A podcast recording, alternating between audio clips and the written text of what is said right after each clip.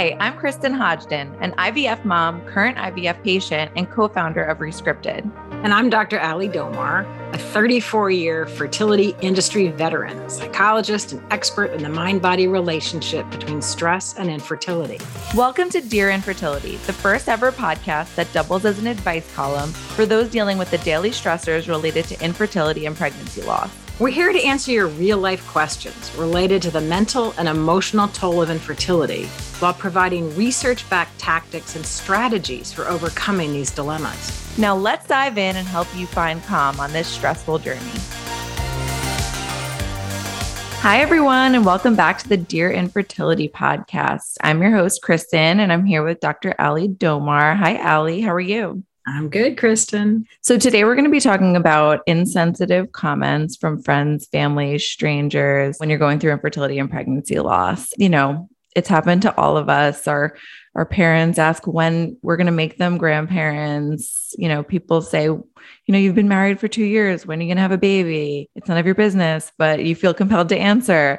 You know, how do we sort of combat these questions? How can, so that was the, the major question that we received from the community. How can I handle these insensitive comments from people who don't necessarily know what we're going through? Or who you don't necessarily want to tell your whole life story about your infertility journey. Exactly. Um, you know, it, my husband calls me a pathological optimist, but honestly, it is just shocking to me every day the comments my patients tell me they've received from friends, family, coworkers, strangers, etc. I mean, first of all, it's no one's business as to when you are or not going to have a baby. But people continue to make comments in person on social media. It's, it's just, you know, at the water cooler. So what I've come up with, and I think this is something that's really important, is what I call snappy comeback lines. And snappy comeback lines are for people like me who, if someone says something hurtful to me, I think of an answer three days later. I am not somebody who thinks on my feet. I just, you know, if someone says something I'm like, whoa, and then I spend three nights not sleeping. And then three days later, I'm like, oh, this is what I should have said back. So, what I suggest to my patients is think of the five, six comments that bother you the most. Whether it be, you know, when are you going to make me a grandmother? I hear a lot, you know, don't you think you should lose some weight or maybe drink a little less or, you know, things like that. So think of the comments that bother you the most. And then there are three kinds of responses that you need to memorize. The first one is a polite response. So when you're going to make me a grandmother, you can say, you know, when there's news, we'll tell you. Just very polite, you know, just shut them off, but it's not insulting, it's not demeaning, it's just a polite response. The second one is to educate.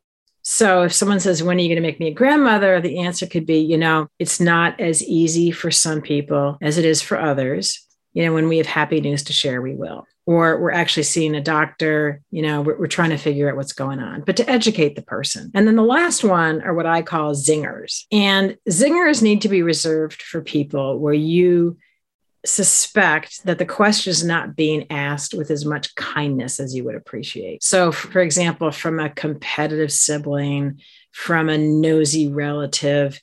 And so, you know, if your great aunt Martha says, you know, what's wrong with you guys? Why aren't you having a baby? You know, you could answer, you know, we're waiting to see how the dog turns out or or something like that. Mm-hmm, mm-hmm. that it's something that will shut them down. I mean, I've had patients say, you know, they'll say, well, I'm not quite sure why that's your business, or something that's slightly rude and would definitively discourage further conversation. And you need to sort of decide how you want to respond to someone. But if you if you can figure out the, the questions or comments that bother you the most just memorize a few snappy comeback lines. And that way you're never going to be unarmed or unprepared.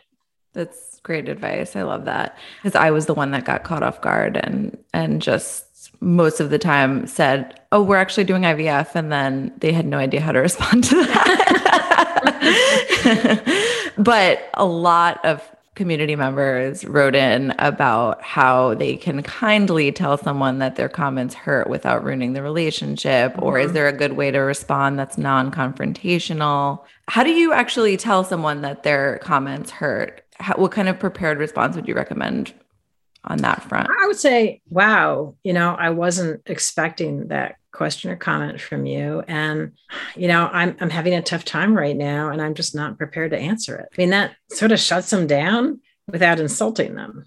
But it, it, you know, people need boundaries. I mean, there are no boundaries in society right now. It's, it's insane.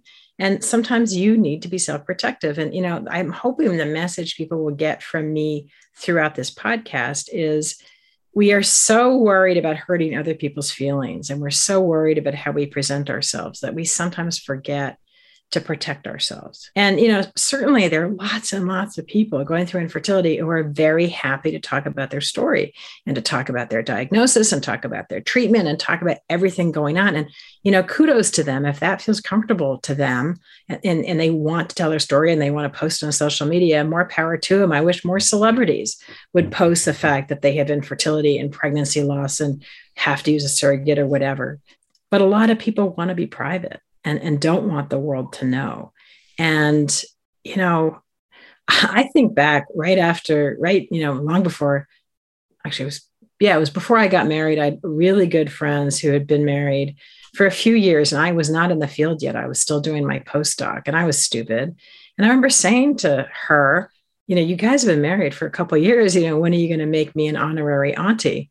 And, you know, thank God they actually were not going through infertility. They were like, you know, 25 years old at the time. And so they wanted to, you know, have some fun. But I still can't believe now that I did that. Luckily, it was innocent and it didn't cause harm. Now, obviously, I know better.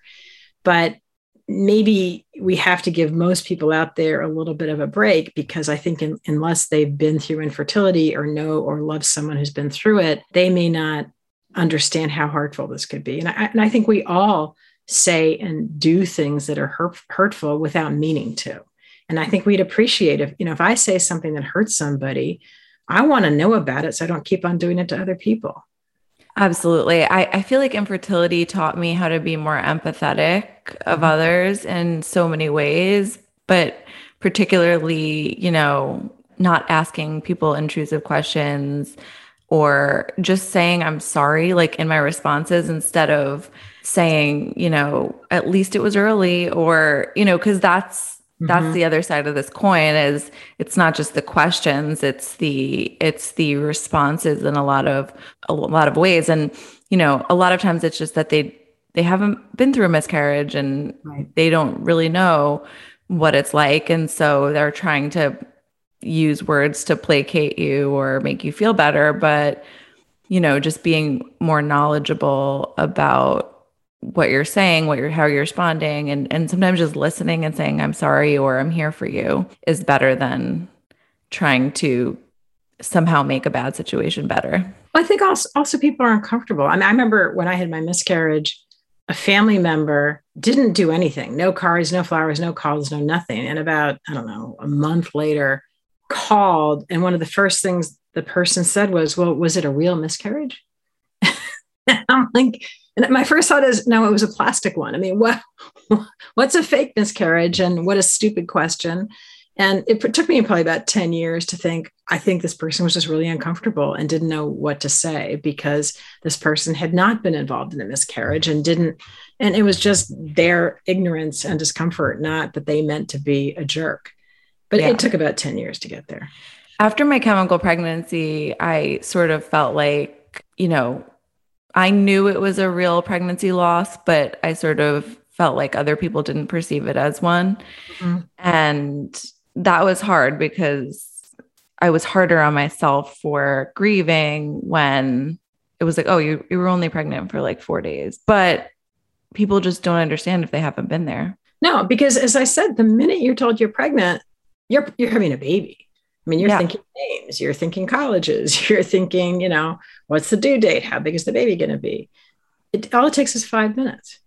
Mm-hmm. And you know, as I, I, said a little while ago, I wish more celebrities would talk about their. And, and I have to say, you know, for the last few years, I'm really impressed. You know that what Meghan Markle wrote an op-ed piece in the New York Times about her miscarriage, and Chrissy Teigen. I mean, wow, she was so public about her IVF and infertility and pregnancy loss. And I think that's really helpful to people. And, you know, I think that's one reason why I'm such a huge believer in groups, because there's something so comforting being with people who think the same way you do and cry at the same time as you do and understand how hard this is. And I think the, you know, you're probably everyone in the audience is probably too young to remember this, but years ago when Gerald Ford was president, his wife was diagnosed with breast cancer. And the, like within weeks, the vice president's wife was diagnosed with breast cancer. And at, up until that point, no one ever talked about breast cancer. You never, it was like hush, hush, secret, secret.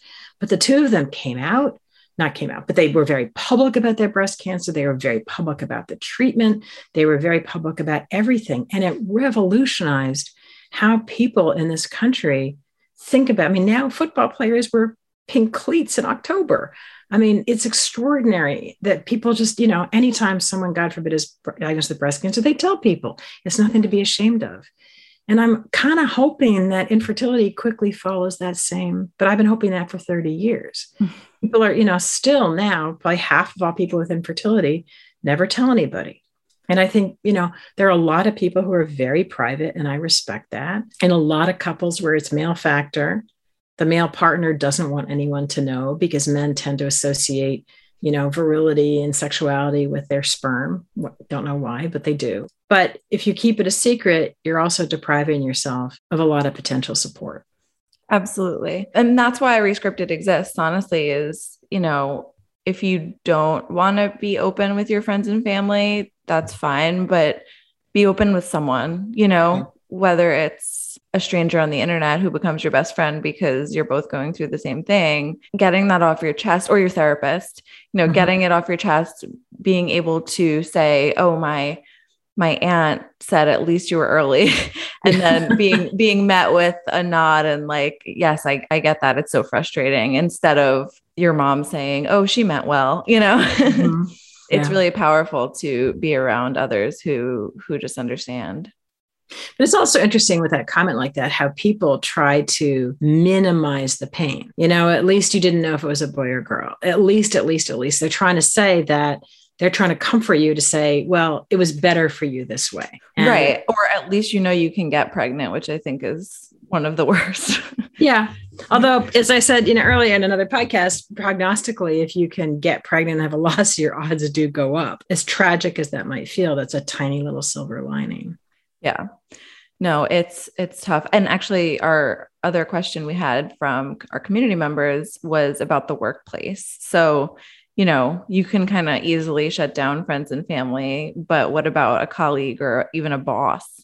Mm-hmm. I mean, if you've told them you're going through infertility and or you've told them you've had a loss and then they have insensitive comments. I mean, you know, in terms of a boss, man, HR would be all over them if they weren't sensitive. I mean, I think you can just be very kind and say, you know, this is really hard for me and I'm I'm just trying to keep my personal life separate from my work life. I so appreciate your concern. I'll let you know when there's good news to share. I like that. I'll let you know when there's good news to share. So, you know, I love to ask how would you rescript the way people think about intrusive or insensitive comments related to fertility? Well, you can be a pathological optimist like me and give them the benefit of the doubt and try to believe that they mean well.